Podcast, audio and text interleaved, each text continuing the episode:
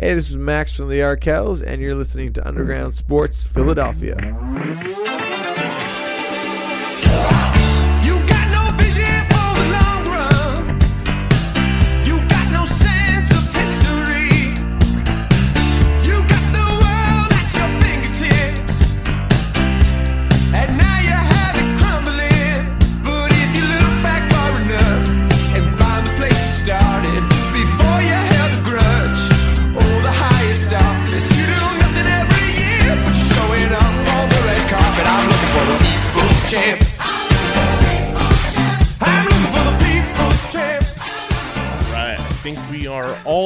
What is going on, everybody? Welcome in to episode number 462 of Underground Sports Philadelphia.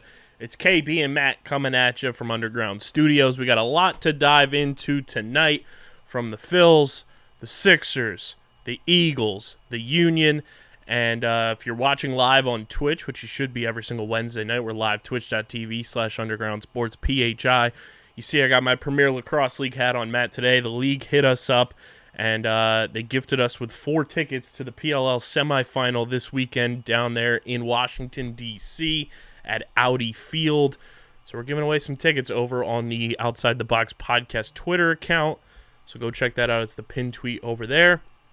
Uh, all you got to do is retweet and follow, subscribe to the YouTube channel, and tag a friend below that you would uh, bring to the game. So, four tickets for the PLL semifinal up for grab. Winner announced on Friday, probably around noon. So, you have enough time to uh, get ready to rock and roll in DC on Sunday. Make sure you guys are following us on the socials as well at Underground PHI on Twitter, on Instagram. Follow Matt on Twitter at Matt Castorina.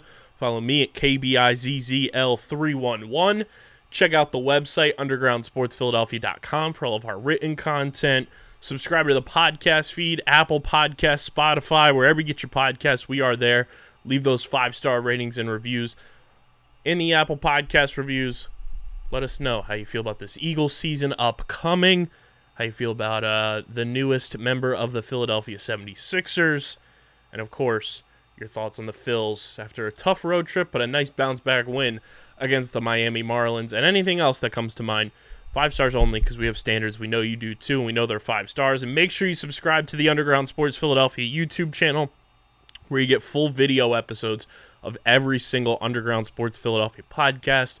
That includes this show, Outside the Box, Top Bins with Matt and Dom, the Dan Russo Show, our partnership with Vineland High School Football, the Getting the Whole podcast, Streamer Season, Eagles Enemies, all of that is available on our YouTube channel. So go subscribe to the YouTube, smash that like button, ring the bell icon, and of course, get the comment section flowing as well.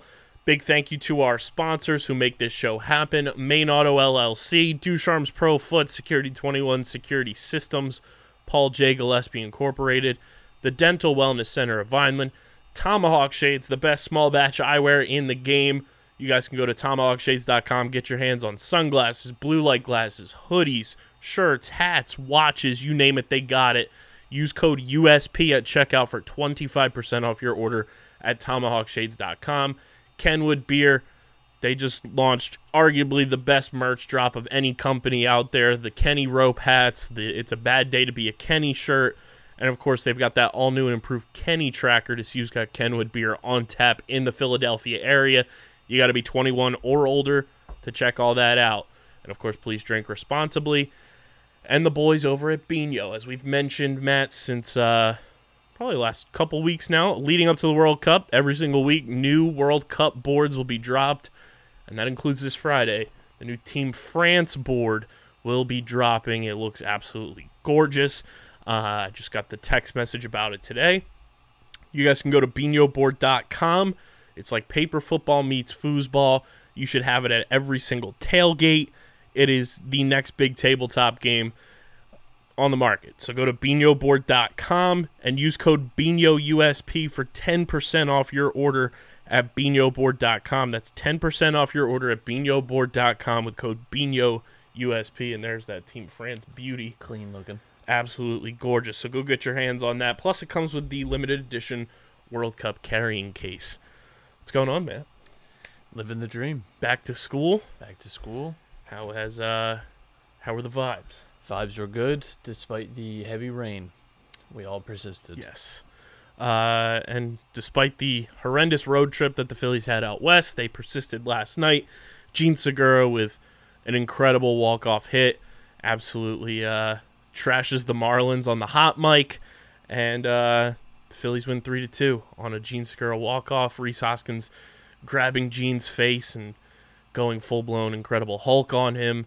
And uh, Jean launched his bat so high that you could see it on the outfield cam when the ball landed in the outfield. But Phil's bounce back, get a much needed win. The Brewers lose today, so if the Phillies can win tonight, that's another big step uh, in gaining you know that traction back in the NL wild card race.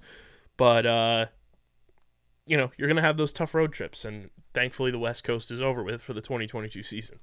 Yeah. Uh, something about San Francisco was just always kind of a nightmare for the Phillies. Uh, the Diamondback series, that was a tough one because I mean you just got like the leather beat off of you out there. Um, it's weird too. Like it's always hit or miss, and I, I think maybe this is something to file away for next year. But I feel like we get in the habit, not just us, but a lot of people, we get in the habit of like looking at bad teams Yes. in August and September and thinking, wow. And we forget sometimes that there will be like a lot of young players, a lot of guys like trying to make you know like their way in the league and like with a lot to prove that I think uh, can catch a team like the Phillies. Um, and it's weird too because like it's so hard because I think people get so caught up in their own team that forget that like the Nats went and beat the Mets like this week. Like it's just yeah, this this stuff is happening to every team. Um, and when you consider just the injuries the Phillies have had, especially in the the pitching room, it's not all that crazy. Uh, it's not good. I don't want to. I don't want to make it seem like that, but um, it doesn't feel like earth shattering stuff. And I think the fact that they're still, you know, they have the, the tiebreakers they do over the wild card. Um, they still have what like a three and a half game lead. Uh, can, they can extend that tonight uh, with a win, hopefully. And I, you know, it's hard for me to get too bothered about that.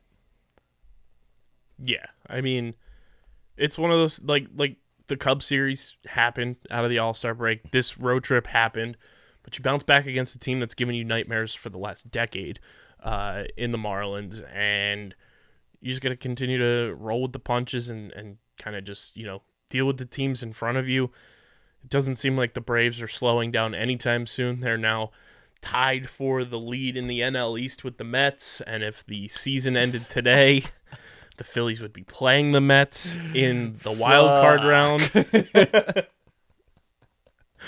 and uh, I don't know how I feel about that. You know, like the the way that the Mets have been playing over the last two month stretch, they've played a, a 98 win pace record, and they've lost nine and a half games in the standings. Um, so I don't know if I, I like the Mets are struggling right now. Scherzer's going on the injured list.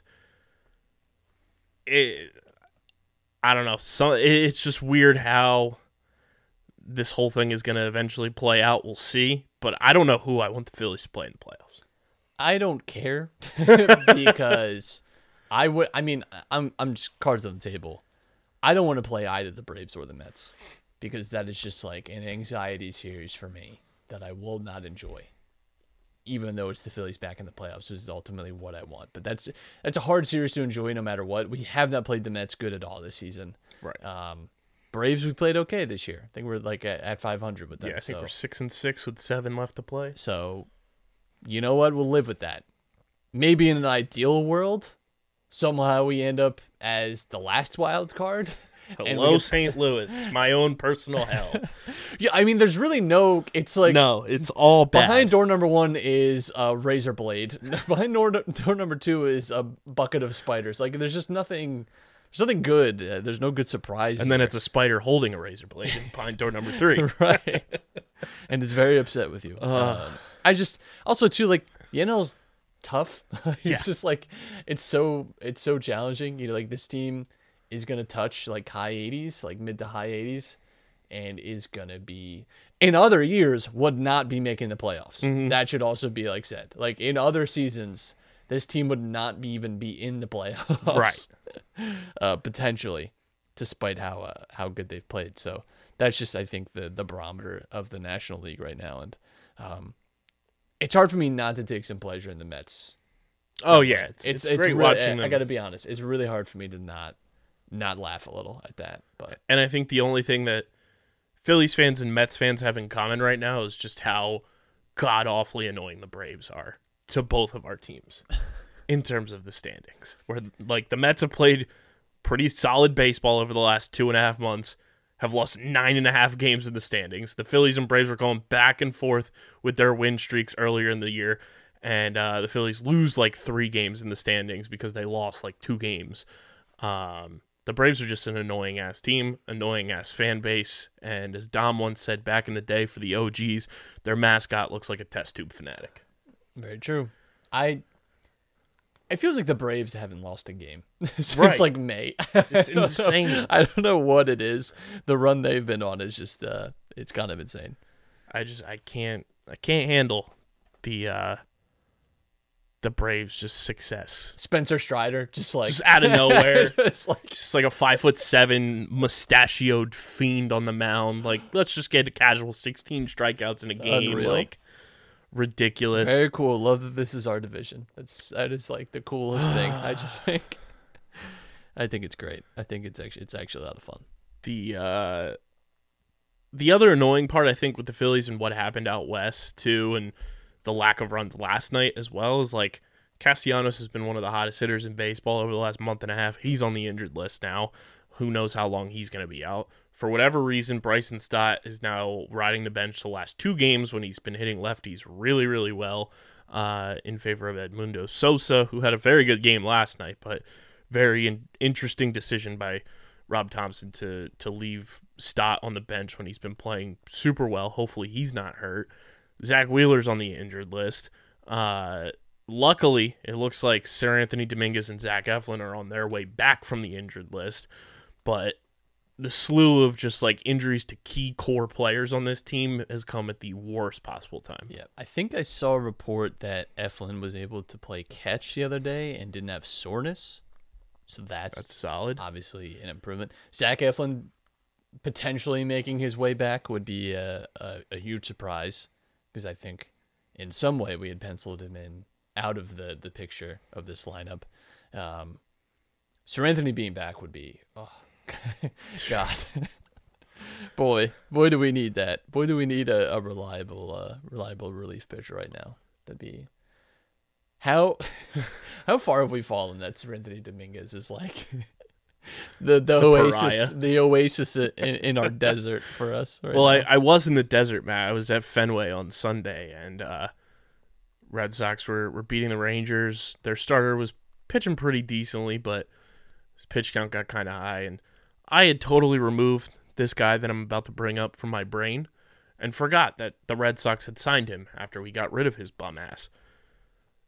I had to watch Jeurys Familia pitch in a game live for the Boston Red you Sox. got to watch. Jeurys. And when I tell you, I have never booed a player from a team that I, I don't like. The Red Sox are the one Boston team that like don't grind my gears really, as opposed to you know the Bruins, the Celtics, the Patriots. Like the Red Sox are just uh, a whatever. Like I, I don't feel one way or another they about them. suffered for their success. Right, Like and then cheated for it later. yes, Um, but to have to see Jeurys Familia run out of the bullpen, I was telling the Texas Rangers, I said, don't make this guy look good. Hit him around. Get this bum out of here. Um, and then, of course, he proceeds to throw an inning and a third of scoreless baseball. So that's so cool. That's, that's just that's so cool that he did that. He's a bum. Yeah. Um, but I mean, Phil's right now, at least the rest of the schedule in front of them are familiar opponents where you're you're kind of just duking it out with the rest of the NL East. The devil you know. most of the rest of the regular season outside of a two game series against the Blue Jays. You got the Cubs still on the schedule, and then your final regular season uh, series against the Astros on the road. which maybe Could mean something. It could mean something, but it might mean absolutely nothing to the Astros, Right. which could be good for us. And I mean, who knows what's going to happen with the the Braves and the Mets? But you know, the Phillies still have seven games against the Braves, and the final series before that that Astro series, the Phillies have four games against the Nationals, where the Mets are playing three games against the Braves. Oh man! As, as we turn to October. hey, Phillies are guaranteed to play October baseball this year. Still have a 76% chance to make the playoffs. Yeah, uh, let me see. 538 has us at 84%. I think the 76 was from Fangraphs, so I think Fangraphs, I want to say, takes more into account preseason prediction as well. So, whereas uh, 538 takes in a, a little bit of both. And then I think baseball reference is just like, yeah, you're good. uh, let's see what baseball you're above 500, you're getting it. Yeah, baseball reference has us at 92.6. So, Almost a lock. almost a lock. Almost a little scary. you know, makes it makes you a little worried actually that they're that confident. What do they know that we don't? The uh One percent chance to win the World Series according to five thirty eight. hey, He's saying there's a chance. I don't you know.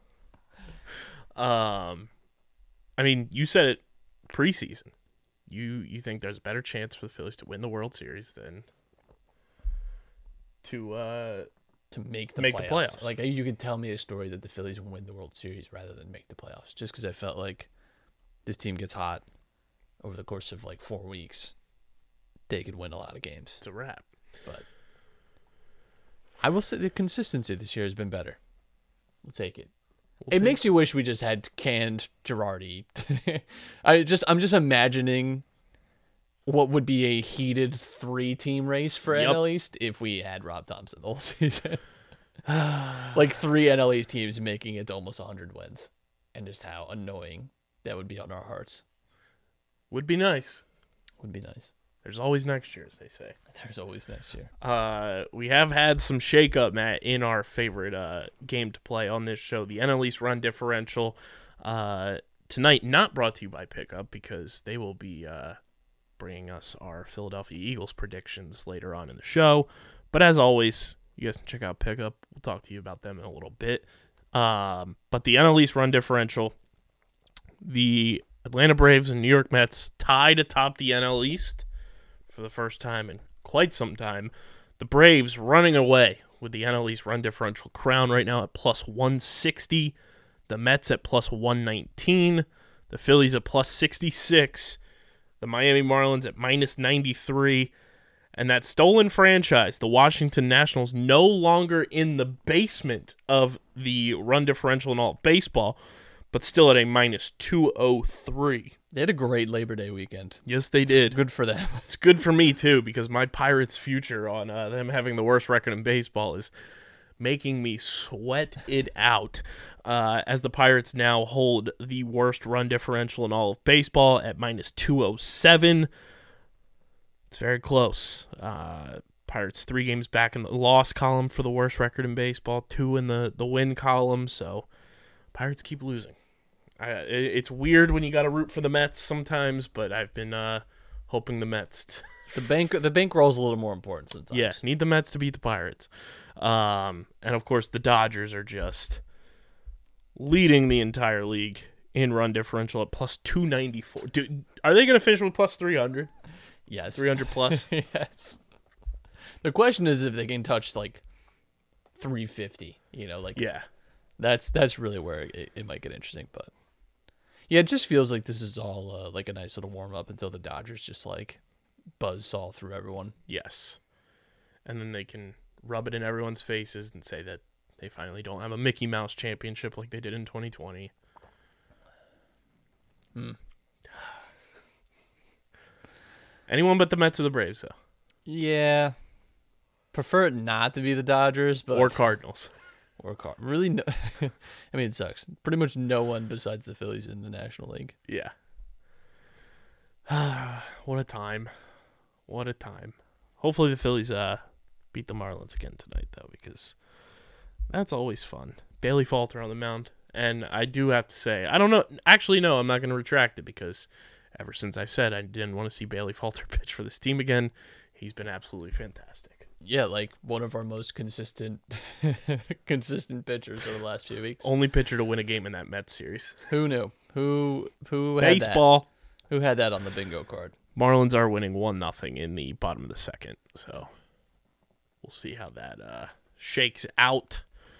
But uh, Matt, since the last time we recorded, it, and it feels like it's been quite some time. It, it's very rare that you get a September signing in the NBA of such a well-known player.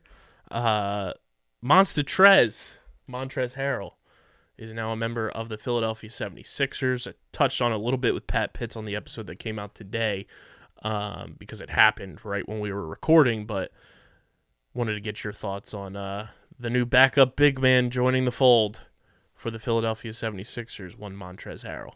Great for the regular season.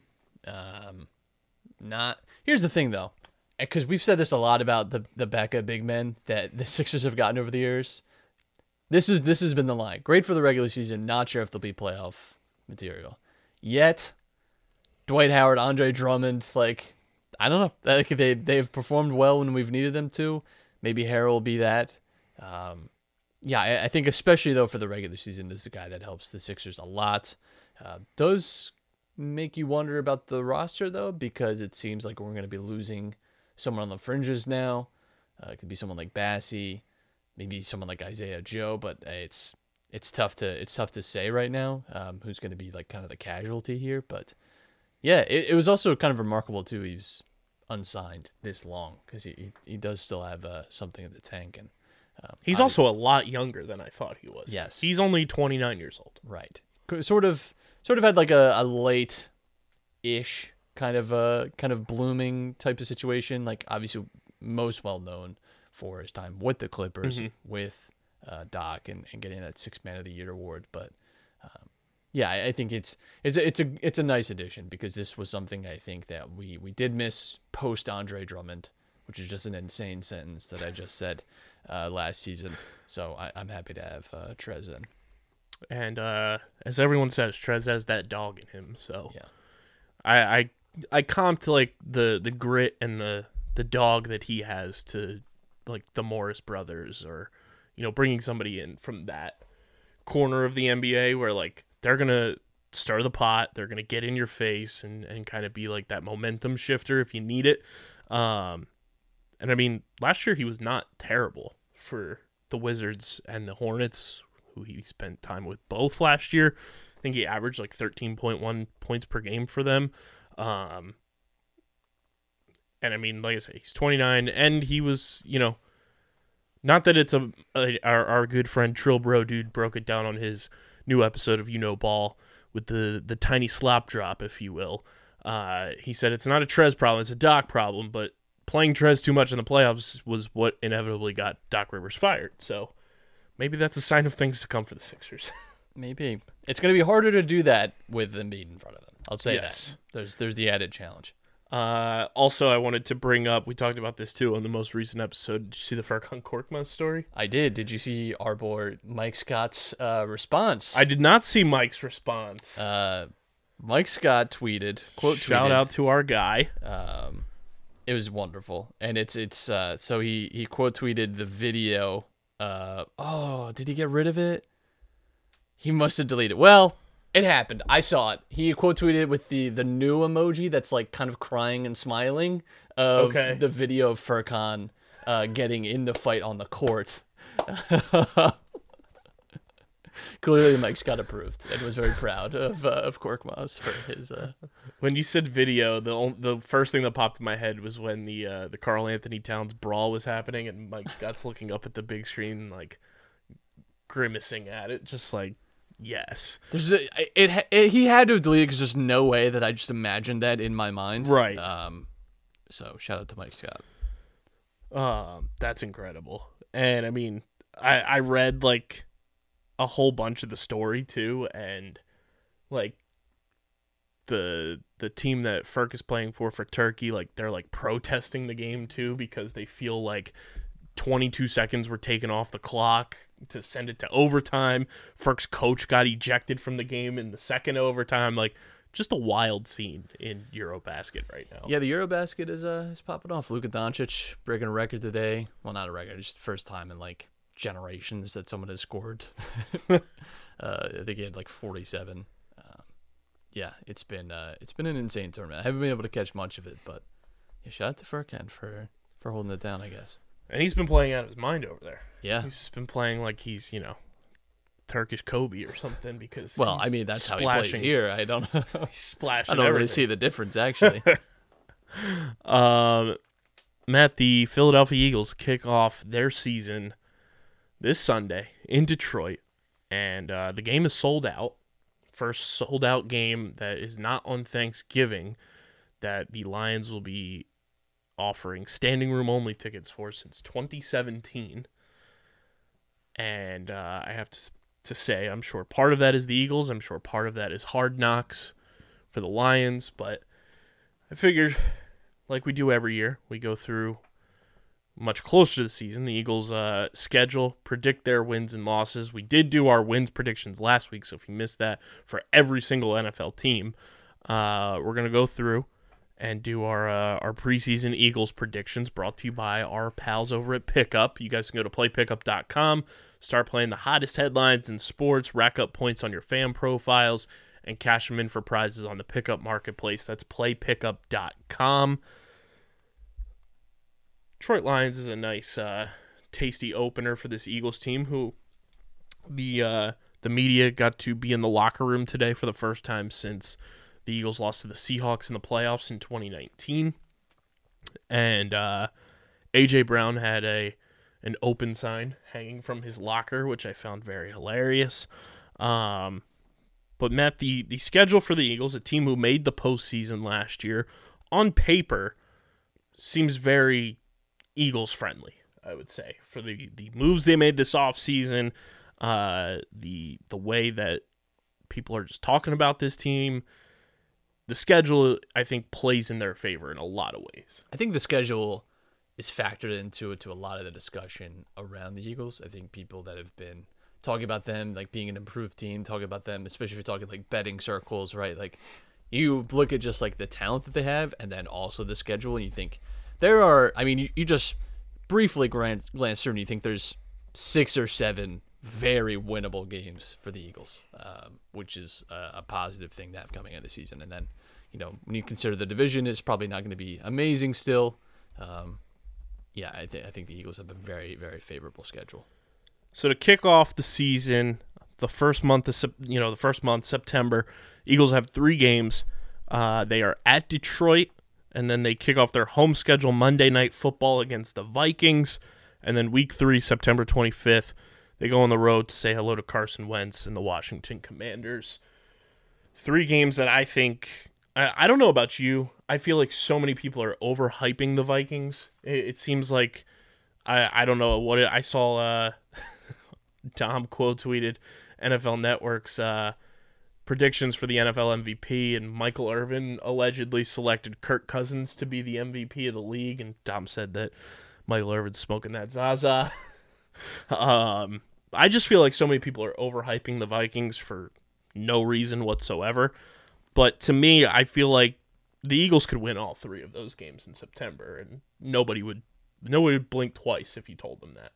Yeah, I, I yeah, I, th- I think the Vikings are maybe have gotten a little bit of the overhype, but they, they do have a, an interesting new head coach, and I think too, like last year, this team could have won a lot more games um, if they had just some like better luck, and uh, they lost quite a few close ones. So I think people are just also expecting some like good regression there. Um, I think people are also just expecting that Justin Jefferson is. I mean, he's already one of the best wide receivers in the league. I think they're kind of projecting a really, really top level performance from him. I think there's a lot to like about the Vikings, especially offensively. As far as like the month of September, I look at this and think Eagles likely coming out of this two and one. I think there's the Lions feels a little bit like a trap to me. Feels like you walk into the, in, in there and think like I feel like people look at this right now and think that the the Lions are like the Lions last year, and also forget that the Lions last year were very competitive. You know, mm-hmm. although being one of the worst teams in the NFL, like those games were not were not like blowouts for the most part. Like they were when they played the Eagles on your wedding. right, exactly. But because they, knew they knew the deal. But Yes. you know, for the most part, the Lions were still a re- like for being a terrible team. We're still in a lot of games, um, And I think this year, not that they'll be amazing, but I just think not the not the easiest. It's not the Falcons on uh, on the first first day last Yeah. year, right? Like a team that really just kind of dead in the water. Um, yeah, Vikings could be a little tricky. I expect this team to beat because even away to Washington, what does that mean? Yeah. I think that's just a that's just a long commute for Eagles fans. Exactly. I think there is a uh, a bus trip that is taking over a thousand Eagles fans to to Washington. and that'll be about ten times more Washington fans. Yes. they'll be there. the month of October is is fun. Three games as well. The Eagles bye week happens in October. Um, I'm sorry, there's four games. Bye week does happen in October though. So, uh, second home game, Dougie P comes home for the first time as the Jaguars come to town to take on the Eagles. Then week five, the Eagles go out west to uh, say hello to Zach Ertz, the DeAndre Hopkins-less Arizona Cardinals, and then week six, Sunday night football. October 16th at home at the Linc, taking on the Cowboys before the bye week. And then you wrap up the month of October at home against the Pittsburgh Steelers. So Jaguars, Cowboys, and Steelers all at home, Cardinals on the road, plus your week seven bye week in the month of October. It's tough. I again, I think the Jaguars would be a better team this year, but I think if you have hopes for the Eagles, they should be beating a team like the Jaguars. Cardinals are very hard to predict what they're going to look like. I can remember last year everyone saying that the Cardinals were going to be bad, like picking the unders a lot. I think they had like an eight, eight and a half under last year, and they started out as one of the best teams mm-hmm. in the league last season, right? And sort of fell apart halfway through. Cowboys, I think people have been a little too neg. It's like weird, you know, with the Vikings, the pendulum has swung so much in the optimist, whereas the Cowboys, I feel like it has swung so far to being negative about this team. And there are things to be critical of, and I think they didn't have a great offseason. They've had some uh, some key injuries already, but I still think like regular season Cowboys are good. Mm-hmm. Historically, though, the Eagles have split with the Cowboys, though. Yeah. Like that has just been pretty much home team wins. um, so it's hard to t- see it any other way. And the Steelers, we know it'll be a bad quarterback situation, whether it's Trubisky or or, or um, Pickett's. But I just think, I think again, if you're if you're leaving October, going three and one through that, I think that's a very good mark, and I think that is achievable. I think any one of those games, honestly, the Eagles could lose, and I wouldn't be totally shocked by that. But um, I think three and one is, is where I see them after October. That's where I have them in the month of October as well. Whether it's the Cowboys or the Cardinals, those are the two that kind of stick out. Even without DeAndre Hopkins, I still think the Cardinals are a very good team. Rondale Moore is, I think, one of the more underrated wide receivers in the NFL, just waiting to break out. Um, and they have weapons all over the field. And I think that game happens before Call of Duty drops, so Kyler Yes. Murray will still be uh, locked in, ready to rock and roll. Um, but I think three and one is is pretty doable in the month of October for the Eagles, plus that week seven bye week. I think it's a pretty solid week to have the bye as well. Um, kind of a mid-season regroup. Then uh, the month of November, your Thursday night football game is at the Houston Texans. Then you're home against the Commanders on Monday Night Football. Then you go to Indianapolis, Nick Sirianni's return to take on the Colts. And then November 27th, Sunday Night Football at the Linc, hosting Ayahuasca Rodgers and the Green Bay Packers. So, month of November, Texans on the road, Washington at home, Colts on the road, Packers at home. Yeah, I think this this has to be two and two, just because I think Colts could be very tricky.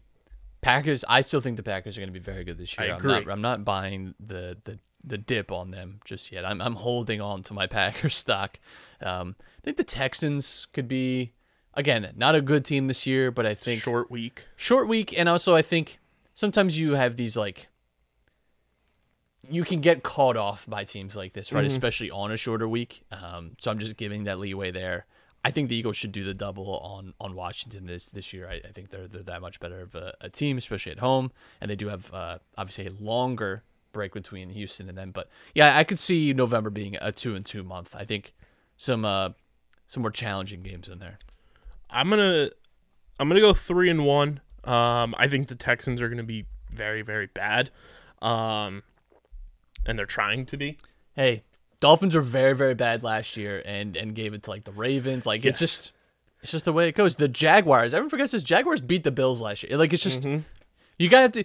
Random shit happens in the NFL, like you just and you just gotta live with it. as soon as the schedule came out, I had that Green Bay game as a loss. I just think it's one of those things where the Packers have always had the Eagles number for quite some time now, even dating back to like Chip Kelly era. Um, I think the Eagles could beat the Colts. I think that game will be very close. To be fair, in the Chip Kelly era, having the Eagles number was as simple as like going to a, a deli at a grocery store. Like you could just take a number, and it was fine. That's Like, very true. that's- Um, I do think that Colts game is going to be very back and forth, um, and will be very reliant on the Eagles defense being able to stop South Jersey native Jonathan Taylor, who just got named the captain of the Colts. So congrats to him. Um, but I'm going to go three and one there, and then the month of December, the Titans come to town on December 4th, the AJ Brown revenge game, if you will. Then uh, at the Giants, December 11th. At the Bears, December 18th at the Cowboys on Christmas Eve, home against the Saints on New Year's Day, and then week 18 rounds out with a home game against the Giants. So home against the Titans, Cow or uh, Titans, Saints and Giants on the road against the Giants, Bears and Cowboys. tough month again. I, you know, I it's hard to make what the, the Titans will be this year because there's there's so many question marks. I do worry about playing them this late in the season. I would, if you're asking me, the Titans are a type of team I think I'd rather play in September Yes, rather than I later in the year. agree. I think as this, we've seen this team just as they go along pick up a lot of momentum. You give someone like Treylon Burks too, I think could be a breakout rookie. Not breaking any news by saying, but you know, you give a guy like that with that much skill and, and potential. You know, two and a half, three months into the season, and that could be where It's prime Derrick Henry. Just Derrick Henry, like you know, he gets his uh, he gets his software upgrade when the when the weather drops below forty. Um, outside of that, though, you have the Giants. Not a team that you know particularly scares me all that much, but but again, could be better this year. The Bears likely to be you know the the worst team in the NFL. Um, away to the Cowboys has just not been a place that the Eagles have found joy from. Um, so I'm gonna say three and one would be a good return off of this. Like I think that's that's again a strong month, and I don't think that's out of the realm of possibility. But I'm going to say a tight two and two here. Yeah, I'm going to say two and two as well. I think the Titans and the Cowboys are uh, two tough teams there. You know, not that we want our Christmas ruined, but uh, the Sixers could rebound and, and fix that. That's hilarious. That's yep. I'll be here all week. It's, it's nice. It's nice that you think that. Uh, I agree. Two and two in the month of December is is kind of where I have this team. Um, rounding out, heading into two January games, like I mentioned, home against the Saints, home against the Giants to end the year. Um, I personally think it's possibly a split, and you're probably thinking that it's the Saints. Well, no, I think the Eagles beat the Saints because I think that Giants game is not going to really mean anything uh, at that point in the year. So I'm going to have them go one and one in the month of January, regular season wise, uh, to round out the schedule. I'm I'm having them go two and zero. The Saints. That was like the big uh, Jalen Hurts game. Uh, what? Jesus, not even that long ago now. Uh, Last year and the year like, before, yeah, like he his his really like first Welcome big to the moment, and then moment. last year, you know, they they played them very well. So obviously, some new things with the Saints, right? It's, it's a little different a team, and I think you could tell a similar story about the Saints that you do with the Titans, where maybe you would rather play them earlier in the season than later. Feels like a team that could that could pick up a lot of momentum as the year goes along, but. I do think the Giants game could depend a lot on where the division is. Mm-hmm. If the Eagles say have you know the division locked up, yes, I, I would imagine you're resting uh, starters. But I think the division could be close because again, the way I see it, they're probably losing to the Cowboys on Christmas Eve, which would suck. Terrible Christmas present. But I think that would put a little jeopardy and put a little like uh, you know eh, drama into the last few weeks, and I think the Eagles may have to actually win. Uh, not win to be in or anything, but you know, have to kind of take care of business. Like it'll be in their control, right? Like this destiny's in their hands, and they won't be able to rest. So, but I, I think they they finished two and oh. zero. And Matt, somehow, some way, last week with our, our wins predictions for every team, you had the Eagles going eleven and six. I had them going twelve and five.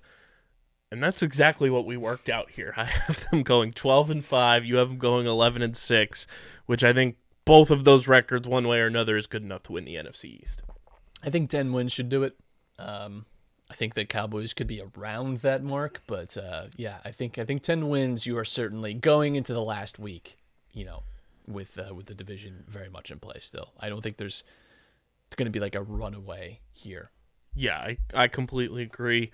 Um, you know, a lot of people high on this team. I've seen a few people saying that the Eagles are their Super Bowl prediction for the NFC, which would be wild. It's hard because the NFC is NFC is very unpredictable. Yes. Um, you know, we I mean we could just quickly you know run through the NFC like at least the contenders because the Eagles I think have have shown the most improvement and have I think a reasonable ceiling, like a, a reasonable jump that a lot of other teams can't quite make.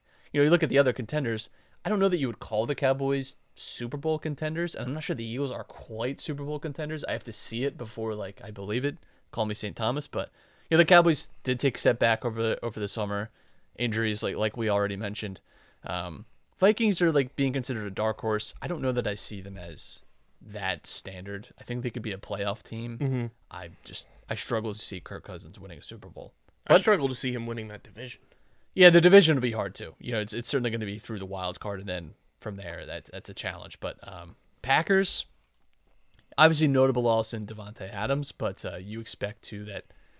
I really thought they should have done better in the playoffs last year. Yes. uh, they thought it was an embarrassing loss, and part of that is on Aaron Rodgers, but part of that was obviously on their special teams unit, which did get upgraded over this offseason. So that's that's a major Drafted plus two young receivers. but there's question marks there. Like you'd be foolish to say there aren't. Um, Buccaneers question marks and injuries, and they feel like though a team that's going to go. And I mean, even in their Super Bowl year, weren't spectacular in the regular season. New head coach.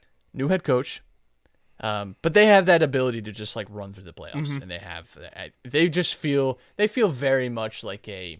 You know, like the NBA Just get us teams to the that are just like get us to the playoffs. You know, I, I don't really, I don't really care. Get us some like home field advantage if we can. Um, and outside of that, you know, the Saints it might be like a, a bubble playoff team, but I, I don't see them as you know legitimate contenders. The Rams, 49ers, I think are the two most likely out of the West to, to make like real noise. Uh, 49ers cannot be forgotten that they, again, somehow with Jimmy G last year, were still almost a Super Bowl team. Um, Rams, obviously defending Super Bowl champions. Um, I think it's hard to really count them out. So I, I can see why people are high on the Eagles. The Cardinals, I Super Bowl seems lofty for them, but you know, especially when you factor in how awful they looked in the playoffs last year, just felt like they got totally outclassed. And Kyler Murray, I, that was just a total meltdown from him. Um, I would, I would honestly lean 49ers. That's that's who I would really think about from the NFC. I just think they've been so close. Kyle Shanahan just he knows how to beat teams. I you know, he's just he's just a very I, I think he's just very good, and I, I think it's it's very hard for me to to look at this NFC and be really confident in anyone. But I think in no particular order, I think it'd be 49ers, Rams, Bucks, Eagles as like Your top four. the the big favorites. The Packers, I think I'd like to see it. I'd like to see what this offense Yeah. looks like before I really commit to the bit. But those are like the top five for sure. You know, the the four I mentioned with the Packers, um, and everyone else I think is sort of you're sort of on the bubble, so to speak. So I have some fun uh, individual player props here for the Birds. Jalen Hurts, Matt, his uh, his regular season passing yards over under total right now is set at three thousand four hundred fifty point five. This is a tough one. If you can remember, I know it's very hard for us to remember back a year ago, but the Eagles started out very pass heavy, and I think that was the offense that they wanted to have, and it didn't quite work. Part of that, I think, was a personnel issue. Um, part of that was also, I think, Jalen Hurts' weaknesses as a quarterback, which are arm strength and accuracy. Um, I think I'd go under on this. Typically, I go under on most player props simply because that's just usually where the money is. But um, I would go under this just because I think the additions, like, I, I feel like this is going to be a more efficient than volume team. Um, and I still think they showed too that they have like the, the ability to have a very good run game, and I think that could that could balance itself out. You know, he's not going to be a Herbert right throwing like Right. 45, you know, 4600 yards because he's not going to need to do that, and that's not just his strengths, obviously. So I would go under. I'm gonna say over. I don't know how much over, um, but I think the addition of an AJ Brown, I think another year of chemistry with a DeVonta Smith, Dallas Goedert, um, in the mix. I think this year's gonna be a big year in the passing game for some of those running backs, like Kenneth Gainwell, like a Boston Scott. We'll see how uh, Miles Sanders pans out. See if he scores his first touchdown since 2020 this year. Um, but I'm gonna go over on Jalen Hurts passing yards. Um, here's a another fun one for Jalen Hurts. His regular season total passing touchdowns set at 22 and a half. Say it again. His uh, regular season total passing touchdowns, 22 and a half is the number. I could see this over. Not by much. I could see him at like 25 or 26, like the, a Derek Carr range. but um, again, I just think this offense is going to be very efficient. I don't know that, again, this is going to be a uh, big blowout type of team. Um, I see like a lot of like 26 to 17 wins, you know? Yeah. Um, so yeah, I, w- I would go over though, but I, I Yeah, I'm gonna go it'll be by over as well. Um, Jalen Hurts regular season total rushing yards. The number is 675 and a half. I am tempted to go over on that. I think that that is an achievable number for him. Um, I, again, I think you have another year too to kind of assess his strengths, and rushing is a strength for him. You you may be working some more designed runs. Um, I'm very curious to see how the, the Eagles run the ball this year because that obviously became such a focal point for them last season. Um, never really feels Jalen Hurts is like not quite Lamar level, obviously. And I mean, no one is, but you know, I, it, but he has this like weird ability to pick up yards, It's almost like Josh Allen, like where Josh Yeah. Allen just picks up like randomly, just have like nice 16 yard chunks of uh, of plays here and there. Um, and so yeah, I, I think you get him more designed runs. Maybe Jalen Hurts hits that over. And the final one for Jalen Hurts, his 2022-2023 regular season total rushing touchdowns is set at seven and a half. I will go under. I'm with you on that. I think I think I think they want to get Miles Sanders some uh some touchdown love too. Um, you know, I just think yeah, like seven to nine is like at the higher end typically of even like you know, you're like Josh Allen again. Not he is to me like one of the hallmarks of like the especially being like a goal line quarterback because that's kind of what he's turned into. Even for him, like seven seven to nine is like you know where he's at, and I don't know that Jalen is at his level and will be, but um, I am excited for him. Yeah, and for reference, last year Jalen Hurts rushing touchdowns. Let's see. He had ten last year, which I think was more predicated on Miles Sanders couldn't score, Yeah. And it was just easier to give a big body, bigger, thicker leg Jalen Hurts the ball and let him just pound it in himself. You know, and, and again, if you believe that this team is going to be passing more, I think it stands Right. to reason that you know you might see some of that uh, that goal line work maybe go to AJ Brown, DeVonta Smith, Dallas Goedert. Like, Funny bring up AJ Brown. We have uh, AJ Brown props here. His uh, regular season total receiving yards, Matt, is set at the right at the baseline, one thousand point five. he's like people I think have been misguided in AJ Brown. He's like just a very efficient wide receiver. Typically doesn't have like more than like 60, 70 catches in a season. Um, but does a lot with with um, you know pretty like average to above average uh, numbers in in receptions and targets. I will go. I will go over. I will go slightly over there, not by much, but I could see, I could see like eleven hundred. I like for that. AJ Brown. I'm gonna go over as well, a slight over, um, just because there are a lot of mouths to feed in this offense now. Um, but I do like the over there for AJ Brown, especially his his chemistry and off field connection with Jalen Hurts. I think it's just gonna translate to on the field. This next one I feel like is a no brainer. I might even smash this myself on my sports book of choice, not a sponsor. Uh, AJ Brown regular season total receiving touchdowns over under six and a half. So I'm looking his last three years in the league 8, 11, and 5. 5 coming last year um, on a Titans team that I feel like it underperformed at times offensively. And I think the one year was the year he was playing with like two destroyed knees and he popped off. Right. So I would I would say over there. I, I think uh again he's he's already done this twice in his career. Eight and eleven touchdowns uh, in uh, in two out of the three seasons. So I, I will play the, the numbers game here and say over. Yeah, I love the over on this, especially like you said, if if you're expecting this Eagles team to pass the ball more, if you believe in the chemistry between Jalen Hurts and AJ Brown, if you've seen any of the the catches that AJ Brown has made uh, in training camp in the preseason game that he did play in, like I think it's going to be there. I think those deep shots are going to be there for AJ Brown, and uh, I think that's going to lead to a lot of touchdowns for him. So I'm going to take the over there as well. And if you're looking at a sports book of choice, the over's not too terrible, minus 124.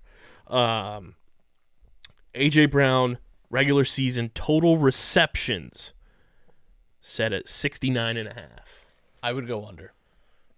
I would go under. Uh, he's only gotten over that once in the, the 2020 season when he had 70. Um, again, this is a guy that is just more efficient with his work. He's not a, you know, to use a fantasy term, he's not like a PPR machine, right? He's a Uh, YAC guy. He is a he's a YAC guy, and uh, he's just like a big body guy over the middle that can that can do uh, amazing things with uh, with a, a, lighter amount of volume. Yeah, I like the under on this, and it's, kind of similar to what I said before. Like, there's a lot of mouths to feed in this offense, whether it's DeVonta, Dallas Goedert, uh, whoever's going to be lining up in the slot, whether it's Quez Watkins, you know, somebody like that. Um, I think Jalen's going to spread the ball around a ton. Kenneth Gainwell, I think, is going to be very involved in the passing offense. Uh, so I'll take the under 69 and a half. I think it'll be somewhere around like the 65 range um, if all goes well. So I'll take the under there. And speaking of DeVonta Smith, we're going to go to the same props here for him, just on a lesser scale, just total receiving yards and total receiving touchdowns, and the same for Dallas Goedert. Uh, DeVonta Smith, regular season total receiving yards, 825 and a half. It feels a little high. Um, do expect him to take uh, a little bit of of a, of a step forward. I would go over there. Um, yeah, I would go over on that. Yeah, I, I think even with the addition of AJ Brown in the fold, I think 825 and a half is pretty low for DeVonta for a guy that I think is going to see a lot of volume and going to be a guy that, you know, can just burn defensive backs because he's going to be mostly lining up against that second DB with AJ Brown catching that number one coverage. So I'm going to go over as well for DeVonta. I think he can eclipse that that 900 mark again, like he did last year. Um, I like the over for that one, and then for DeVonta as well, his total uh, receptions over under set at 59 and a half. I would go over as well. I think I think he'll have a, a little more than that. Yeah, I think he and AJ Brown are going to be in like similar circles in terms of receptions. I think it'll be in that 60 to 65 range, which uh, hits the over for DeVonta as well. Um, and I think he's going to be a guy that just gets a, a ton of volume, like I said, because uh, AJ Brown's going to get that number one coverage from every opposing team trying to shut him down. So I'm going to go over there as well. And then we have Dallas Goedert, Matt. The total receiving yards for the Eagles' number one tight end set at over under 700.5. I will go under. I I love Dallas Goedert. I think he's immensely talented, but uh, I just I don't know that I see that. I'm right there with you. I think Dallas Goedert is very talented. He does have a lot of early game drop issues um, that I think will prevent him from picking up more yards than he should. Um, so I'm going to go just slightly under. I hope he proves me wrong because I think he is very talented and I think he has the ability to eclipse that, no doubt. Uh, and then Dallas Goedert total receiving touchdowns over under set at four and a half. So just looking at his career, he's had four, five, three, and four. Um, so really, he's only eclipsed this once in 2019. Would you expect that maybe you're kind of just betting on a little bit of variance here, and uh, you know, I think since we took the Jalen Hurts over touchdown, uh, passing touchdowns, I would take a bet that maybe he's a a bigger body in the end zone, and maybe, you know, he he gets that little luck on his side. So I will go over here, although it's not typically been a, a mark that he hits. Yeah, I think the over is is the smart play here. I think he's going to be more involved in that red zone offense. Where last year I think we saw Jalen Hurts kind of running the ball in more. I think he'll be looking for a big body in Dallas Goedert to get the ball to. Um, so I'm going to take the over there as well. So to recap, Matt and I our predictions for 2022 for the Philadelphia Eagles 2022-2023. Uh, I have them going 12 and 5. Matt has them at 11 and 6. We both think that the Eagles will win the NFC East. Matt thinks Jalen Hurts will throw for under 3,450 and a half yards. I have the over. We both have over 22 and a half touchdowns for Jalen Hurts. We both have over 675 and a half rushing yards for Jalen Hurts. We both took the under on rushing touchdowns, which is set at seven and a half. We both have AJ Brown having over a thousand yards receiving this year. We both have him at over six and a half touchdowns on the year. Uh, we both have him at under uh, 69 and a half total receptions. We both have DeVonta Smith with over 825 and a half receiving yards and both over 59 and a half total receptions for DeVonta Smith. We both took the under on Dallas Goedert receiving yards at 700 and a half, and we both took the over at four and a half receiving touchdowns for Dallas Goedert. So those are our pickup props for the Philadelphia Eagles for 2022-2023. Go to playpickup.com and start playing those headlines.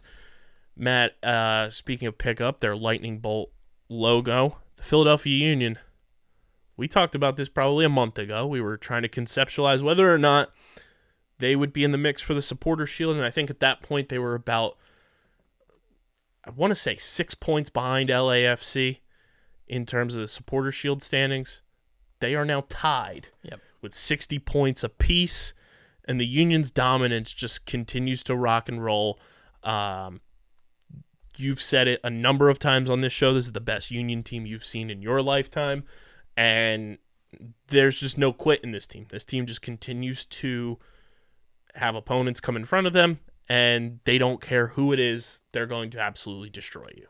Yeah, it's it's nice too because uh, LA struggled uh, in recent weeks. They they dropped to Houston. Houston, a team in some turmoil, uh, losing their manager, and have uh, you know contenders for for the wooden spoon, the, the worst record um, in the MLS this year. And so that is at least open the door, open the conversation. So they're level on points now. Uh, LAFC does have a game in hand, so you know that could uh, work in their favor. But just considering the way that they've played lately, um, and their next game is against Dallas, you know it's it's not inconceivable that uh, this now turns into a very legitimate race where you're uh, you're scoreboard watching uh, the rest of the way. It's nice too because there's you look at the at Philly's like remaining uh, schedule too. There's um there's some doable matches here. I, I think for them, and uh, I think you also consider they, they play Atlanta again, uh, a team that has its own sort of internal issues at the moment, uh, some infighting, and um, you know I think I think a team you can beat. They play Orlando um, this weekend, which could be off the back of a letdown or maybe even a little bit of a hangover from the U.S. Uh, Open Cup. Um, And Orlando just got in a little bit of trouble too. yeah, some some Spygate like activities. Um, we'll see. We'll see how that. Uh, we'll see where that ends up. Um, you then they they have Charlotte and Toronto. Toronto not gonna have enough, it seems, to, to make the playoffs despite uh, despite Bernadeschi and and Insigne coming in. Is it the top eight that make it from Yes. each conference? um, so Toronto, I, I think, are are not mathematically eliminated, but especially on the final day, on decision day, don't expect them to be playing for much. So it's a it's a pretty good schedule, and and one you could expect Philly should get three wins out of their final four. Um, that wouldn't be out of character for them uh, when you consider just you know the the way, especially the second half of the season has gone from them. Um, wouldn't even be shocking to see them win all four, but you expect you expect just maybe a, a little bit of uh, variance or just a, a bad performance on, on any given night. But this is a team as you you inch towards the playoffs is is going to be very very interesting. And It is not a team that I think anyone is going to relish playing uh, when you consider still one of you know one of the the best defensive teams, um, you know, in all of uh, all of uh, MLS, and you know certainly have the best uh, goals against record, and you have someone like Andre Blake to to thank for a lot of that. But um, yeah, I- you consider too that this team has just figured out how to score goals. it's just figured out this this front three, which has just been spectacular in in the the summer months, especially. Um, they're a dangerous team, and they could end with you know a supporter shield and you know the top seed, and that could lead you know the the championship to being uh, decided in Philadelphia. And we talked about, you know, early, early in the season where we knew this team was going to be good defensively. We knew they have Andre Blake, who is the best goalkeeper in MLS, in my opinion. Um, but shout out to Jean Segura as well. Just hit a solo home run for the Phils. God bless you. Um, we we didn't know how this team was going to be able to to score per se, and like you said, summer months came around. They got some guys in the transfer window, and they have just the most goals for and the least goals against, which by far and away their goal differential. We talk about the NL East run differential.